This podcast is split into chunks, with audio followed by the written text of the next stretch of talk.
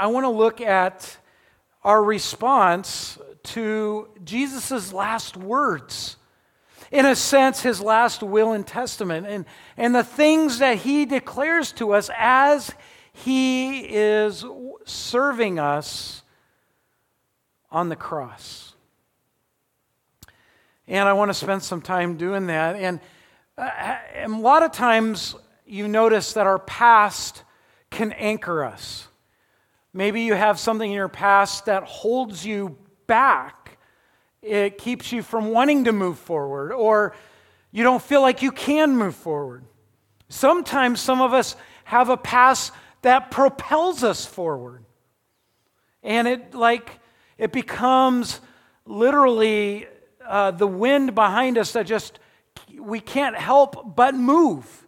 I don't know if you've ever been in a storm like that where you just can't help but move. Been in a few, whether it's earthquakes or windstorms or tornadoes. I've been in a couple. But I want us to go back so that in that way we can have a good perspective on the resurrection. I've been praying as it's like, what should we think about our Savior and his resurrection? What did the resurrection do? We know that he died on the cross for our sins. We needed to, a payment, we needed a sacrifice, and he became that sacrifice. But what about the resurrection? You know, I, I, we've been talking to a few people, and, you know, the cross is the symbol of Christianity. But why not have a big giant rock up here as well? You know, we, we have a rock on the lady's finger for a symbol of their marriage. Uh, you know, why not have a big old rock up here in front of the cross? The symbol of He is gone, He is, he is risen, He is alive, He is in heaven.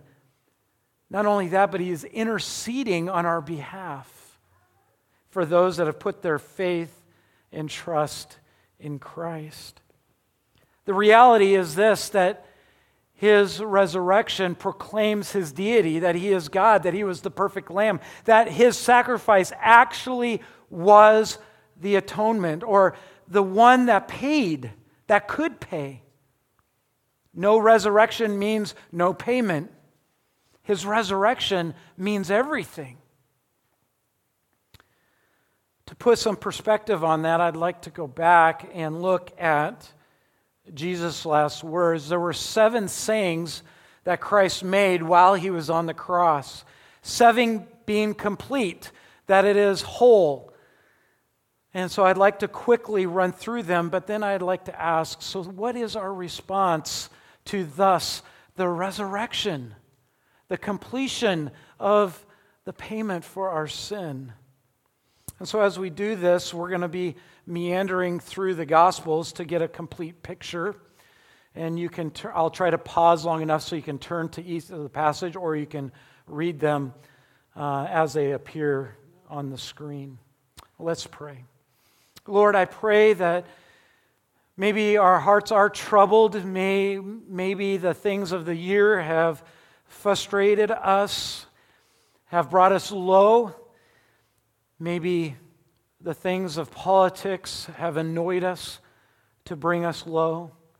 Maybe just things in the family, hardships, work, school, um, our homes, our families. There's something maybe that we have struggled with.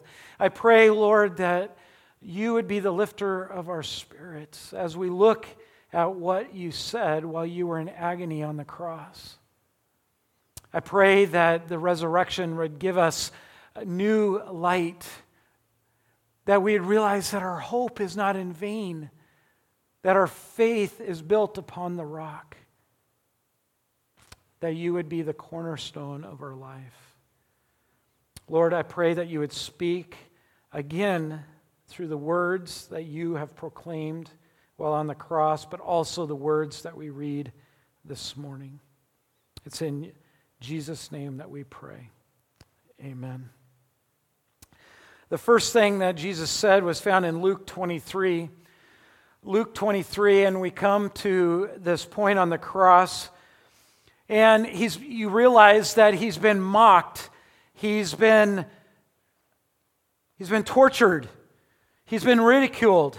The King of Kings, the Lord of Lords, our God, who the week previous, as we heard, rode in triumphantly on the donkey, proclaiming the fact that he is Christ, that he is, he is, he is king they believed he was going to become king, that he was going to overthrow Rome, and that they would regain their independence, not realizing that he didn't merely wish to be king of Jerusalem, but to be king of the whole world, the universe, our hearts.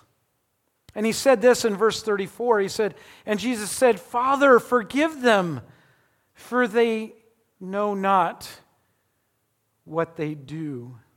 And they cast lots and they divided his garments. Father, forgive them. He's sitting there having received the lashes, having his skin ripped off of his back, having the crown of thorns beaten with a rod, a reed onto his head. And yet, as he is in agony and obviously in pain, he proclaims, Lord, forgive them. It's the words of forgiveness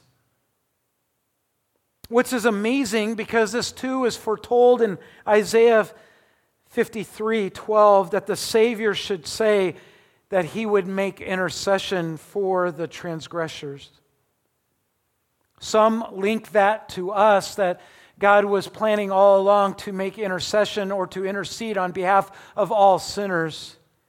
It states that in Hebrews chapter 7, verse 25, and he says, Consequently, he is able to save to the uttermost those who draw near to God through him, since he always lives, because he rose again. He's not in the grave, he, the tomb is empty. He always lives to make intercession for them.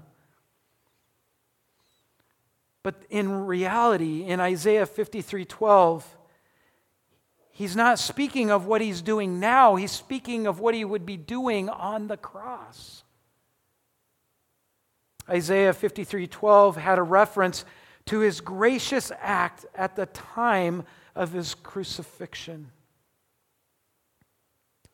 Observe what his intercession for the transgressors is linked with. It says, and he was numbered with the transgressors. It's saying that he was numbered with those who were sinners.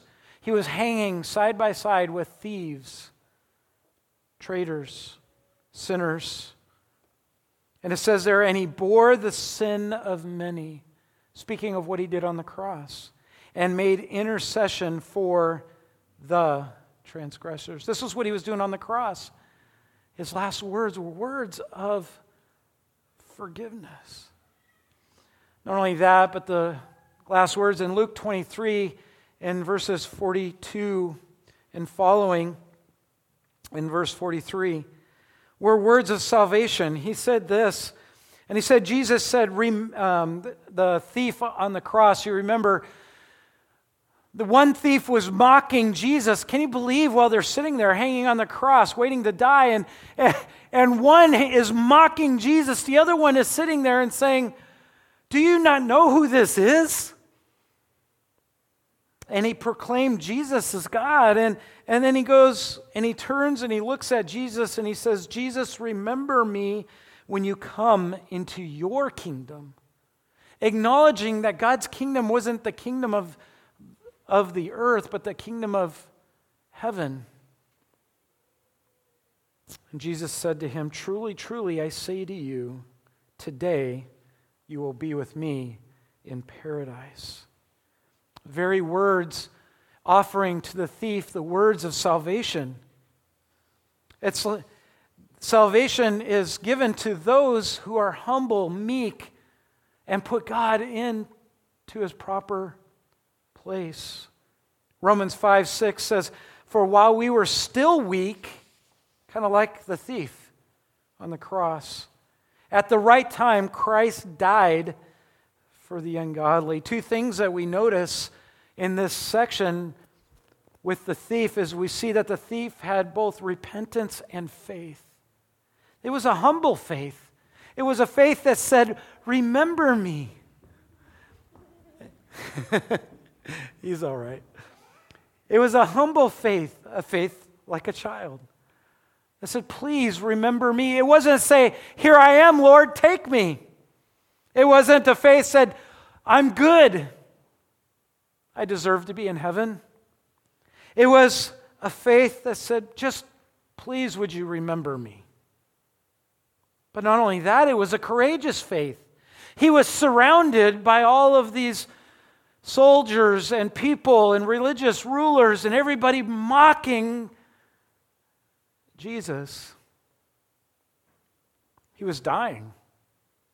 And yet, it took a lot of faith, courageous faith, to say, Save me, remember me. The one who hung on the central cross was the one whom all eyes were turned towards, whom was being viled, mocked, vulgar mob was directing insults at. Yet Jesus offers salvation with his last words. In John 19, as we move over into another gospel, we see that his next words were words of affection. In John 19, we see a beautiful, this is amazing, all of this done while he is hanging on the cross. Words of affection, he says in verse 25, he looks down and sees his mom. How many of you had kind words of affection for your mom this morning? Hopefully, and most likely, none of you had the anguish that Christ had. Maybe putting on that tie or putting on those shoes was a little bit more than you desired. for me, it's a blessing. I love my ties. I got a tie for Easter, it was a great gift. But standing there by the cross, Jesus where his mother and his mother's sisters, sister Mary, the wife of Clopas, and Mary Magdalene, verse 26, when Jesus saw his mother and the disciple whom he loved. By the way, every time in John it says the disciple whom he loved, he's referring to himself. John the, the disciple, not John the Baptist, but John the disciple standing nearby, he said to his mother, Woman, behold your son. And a lot of times we think, well, that's Jesus is saying, Look at your son hanging on the cross, but that's not it.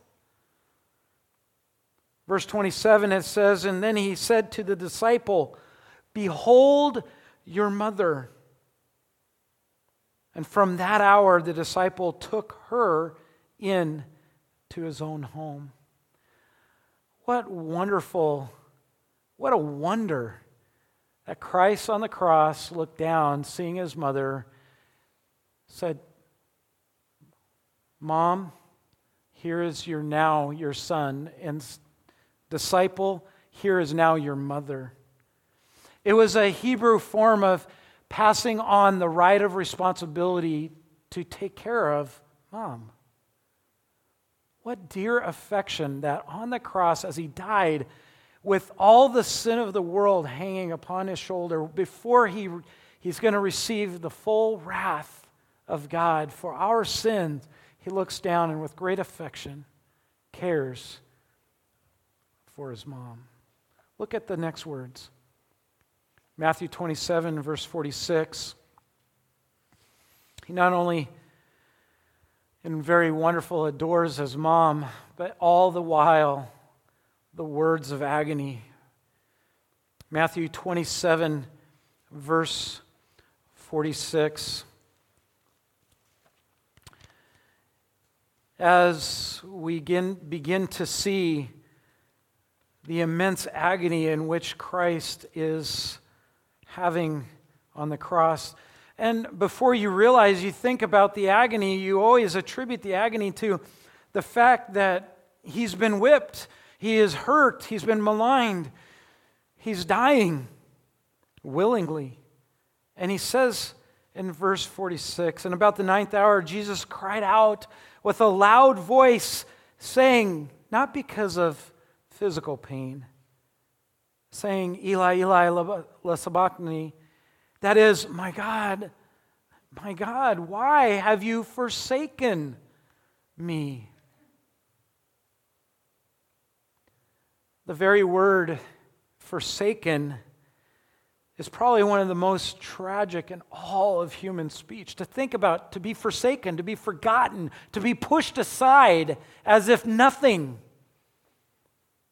Surely this cry from Christ ought to melt the hardest of hearts as he endured the most horrific agony leading to his death, and then to realize in the rest of his humanity, humanity that's left before he is glorified in all of his deity, he takes upon the sin of the world which separates him from his Father, from his deity. The wages of sin is death, Romans 6:23. We know the rest of the part, but that's our the most precious part, but the gift of God is eternal life through Jesus Christ our Lord. But look at 2 Corinthians 5:21 expounds upon this idea of what Christ was really going through.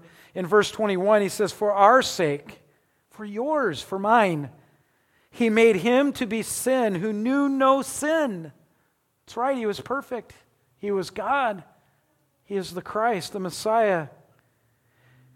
He made him who knew no sin to be sin so that in him we might become the righteousness of God. The great transformation. He took our sin to lay upon our shoulders his righteousness. That's what the resurrection brought the righteousness of God. The complete, the sacrifice complete by the precious blood of Christ. Words of agony, but then we move to number five, and that is John 19 28. John 19 28, we see the word of suffering. The agony, the suffering wasn't just in the physical things, the agony, the true agony was in being forsaken by God, but we see also he did suffer. In verse 28, and after this, Jesus, knowing that all was now finished, said, to fulfill Scripture, to fulfill another prophecy I thirst. I thirst. Think about that. What a text. What a heading for a great sermon. All of these could be a one, a one sermon in of themselves. And that is, he says, I thirst. I thirst. In Psalm 69 21, to give us light, he says, They gave me also gall for my meat, and in my thirst they gave me vinegar to drink. Speaking by the mouth of Jeremiah, God says this of this very hour in which he was dying on the cross. Jeremiah in Lamentations 1 12 through 13, he said, is it nothing to you, all of you who pass by? Look and see if there is any sorrow like my sorrow. Look at me and see, is there any sorrow like this which you have brought upon me, which the Lord inflicted on the day of his fierce anger? As Jesus hung there on the cross, he was being inflicted with God's most fierce anger, and he's saying, Look at all of you who come and look. Is there any sorrow like my sorrow? From on high, in verse 13, he sent fire into my bones. He made it descend. He spread it a net for my feet. He turned me back. He has left me stunned, faint all the day long. His thirst was an effect of the agony of his soul. His thirst was much more than just he was physically thirsty, his soul was in anguish. He thirsted for that sweet water that we read in the Psalms. Psalm 23 the shepherd, the good shepherd, makes me to bring me near the cool waters, the still waters. He is thirsting and he is suffering. And a lot of times we think this is the final and finish, the great victory.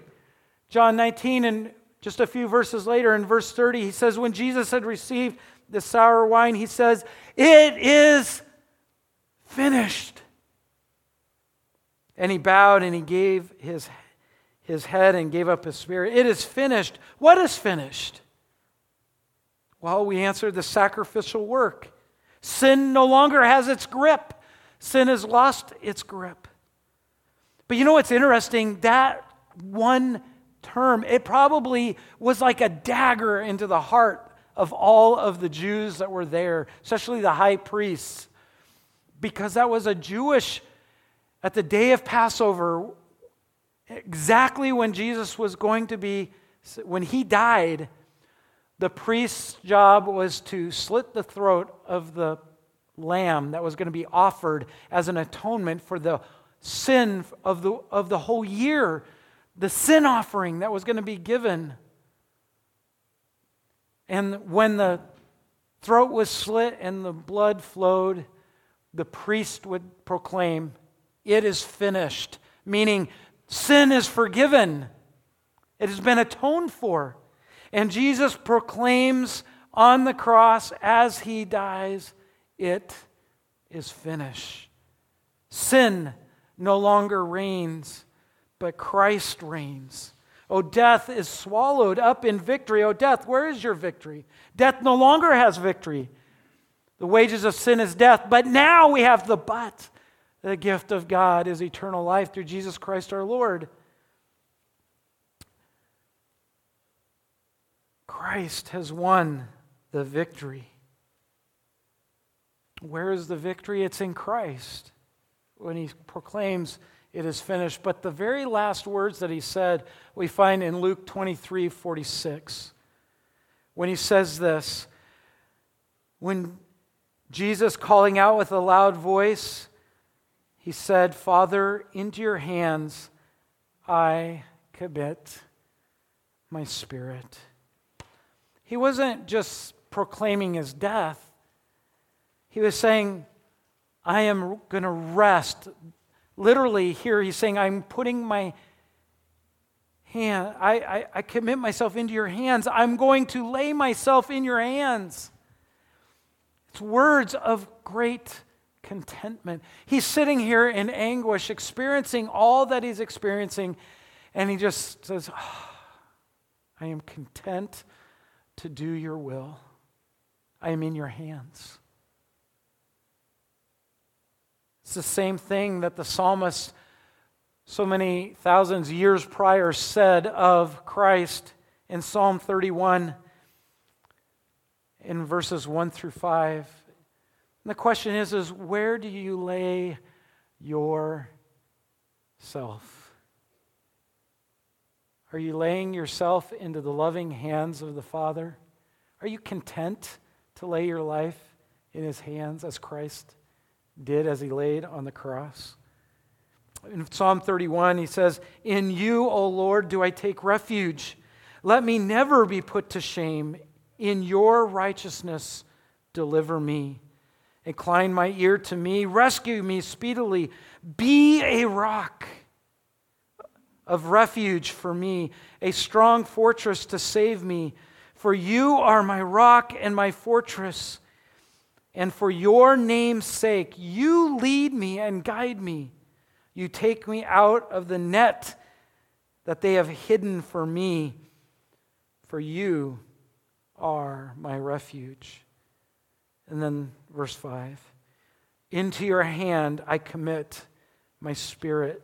For you have redeemed me, O Lord, faithful God. Are you content in the hands of the Lord? As we look at this conclusion and as we conclude, I want you to go back to Matthew 28 as the disciples in Matthew 28, the disciples have, as a result of the cross.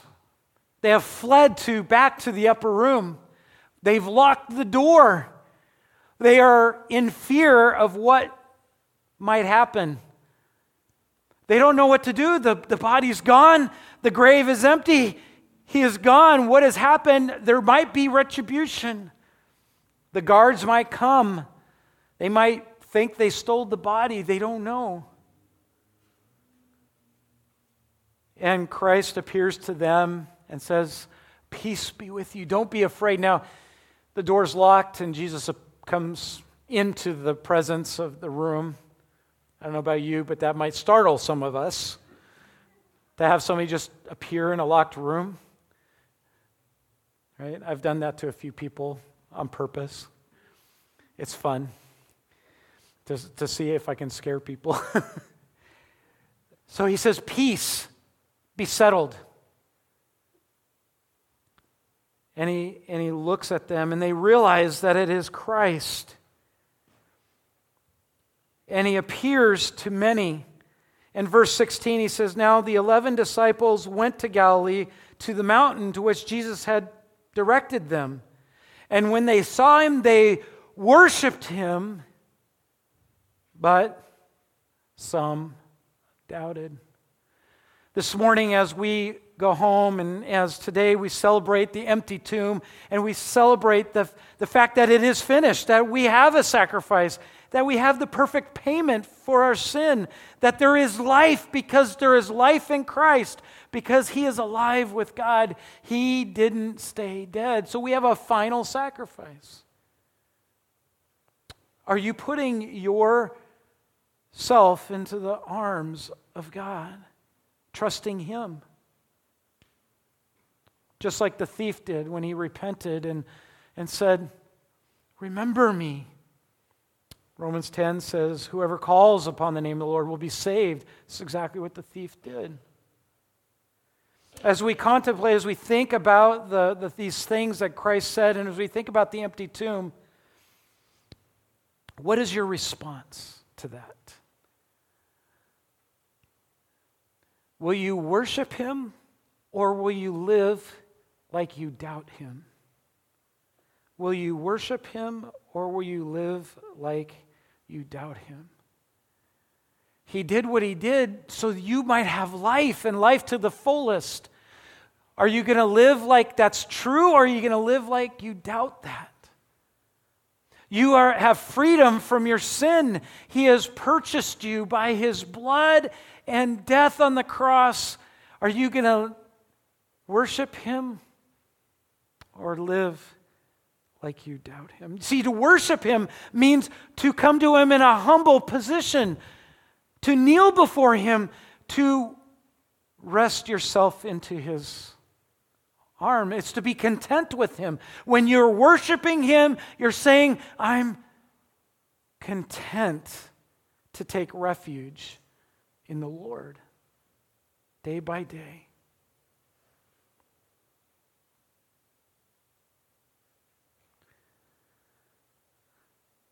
Second Corinthians chapter 5 it says for the love of Christ controls us.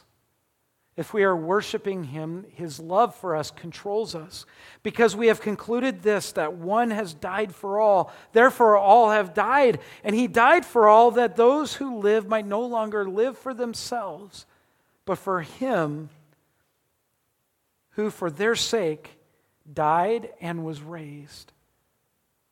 From now on, Therefore, we regard no one according to the flesh, even though we once regarded Christ according to the flesh. We regard him thus no longer, it's no longer Christ walking among us, it's Christ living in heaven, residing in you. Therefore, if anyone is in Christ, he is a new creation. The old has passed away. Behold, the new has come. All this is from God who, through Christ, reconciled us to himself and gave us a ministry of reconciliation. We're a new creation. How will you respond to this new creation because of the empty tomb? Will you worship him Or will you live like you doubt him? I want to close with this and speak to the resurrection one last time. In Ephesians 4, Ephesians chapter 4, we see a quite a dramatic thing that we studied this in one of our Bible studies here at the church, and it's amazing. But Paul calls himself a prisoner. He's a prisoner of Christ. That's an odd thing to say. Listen to what he says in its entirety. He says, I, therefore, a prisoner of the Lord, urge you to walk in a manner worthy of the calling in which you've been called. Think about that. You've been called as Jesus died on the cross, and, but ultimately as he rose again, alive. Walk in a manner worthy of the calling, with all humility and gentleness, with patience, bearing with one another in love, eager to maintain. When he rose again, by the way, did you know he created unity? He brought us together by one sacrifice, his death, and his life rose, risen again. And our job is, as we worship him, we maintain that unity. We, didn't, we don't create unity, we just maintain it through his Holy Spirit. Eager to maintain the unity of the Spirit in the bond of peace. There is one body, one Spirit, just as you are called to one hope that belongs to your call, one Lord, one faith, one baptism, one God and Father of all, who is over all and through all and in all. By grace you have been given to each one of us according to the measure of Christ's gifts. Therefore, it says, when he ascended on high, he led a host of captives and he gave gifts to men. In saying he ascended, what does it mean? But that he also descended into the lower regions of the earth.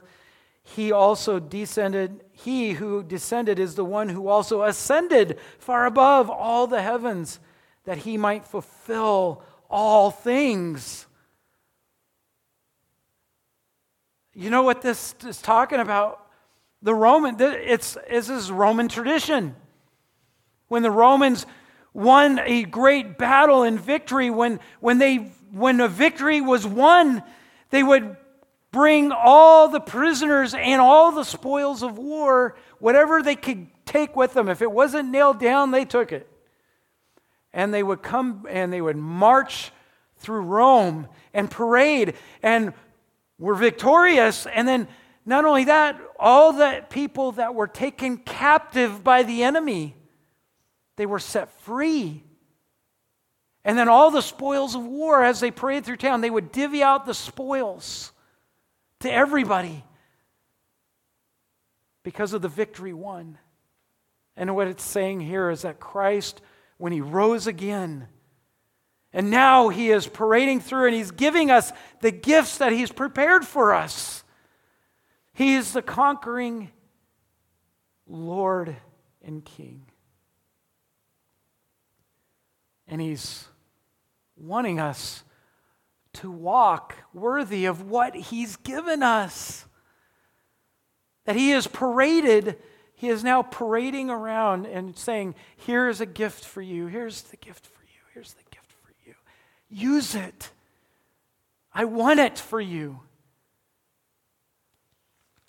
Remember back in Ephesians chapter 2?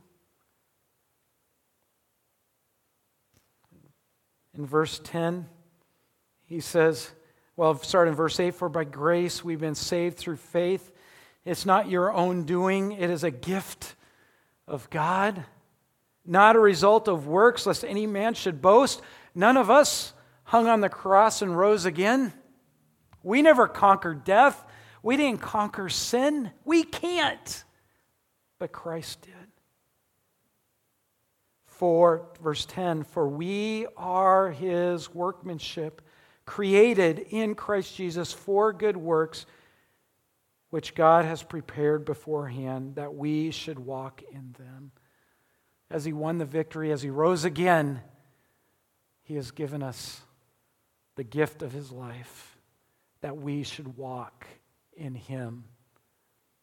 It's a beautiful thought of being his prisoner. It's a beautiful thought of our worship of him. How are you responding this season of your life to the King of Kings and the Lord of Lords? He purchased a lot when he rose again, and he's doing a lot even now. And are you walking with him, or are you walking like you doubt him? That his gifts are not sufficient for your life. They are. They are. They are. Let's pray. Lord, we praise you for this wonderful gift, your life. You conquered sin in death, but in your resurrection is the gift of life and the gift of perseverance, the gift of the work that you've called us to do in living, the power to live in a stormy and imperfect world.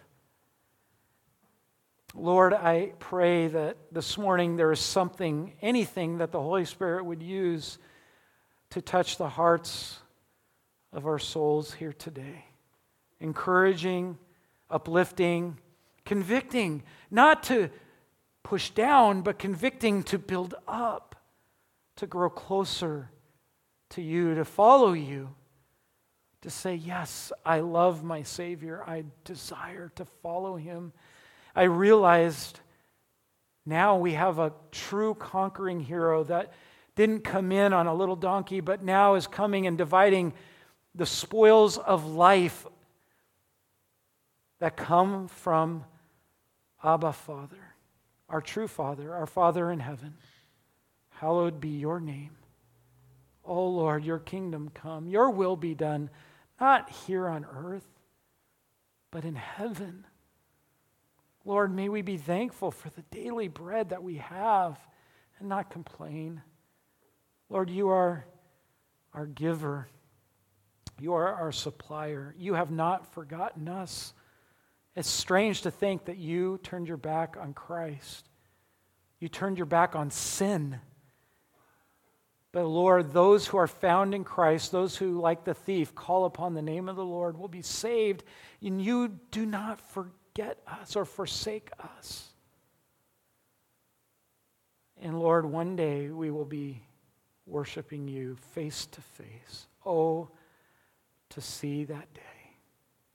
Pray, Lord, that you will call many to yourself on this very special day that we take to celebrate you, the risen Christ, who won our victory. Lord, I pray that someone here would just, whether they're listening or here, that they would say in their heart that, Lord, they, they need you to be saved from their sin. They need that sacrifice, that living sacrifice and that they would be content to lay their self into your hands and to trust you. Give them that faith today, I pray. In Jesus' name, amen.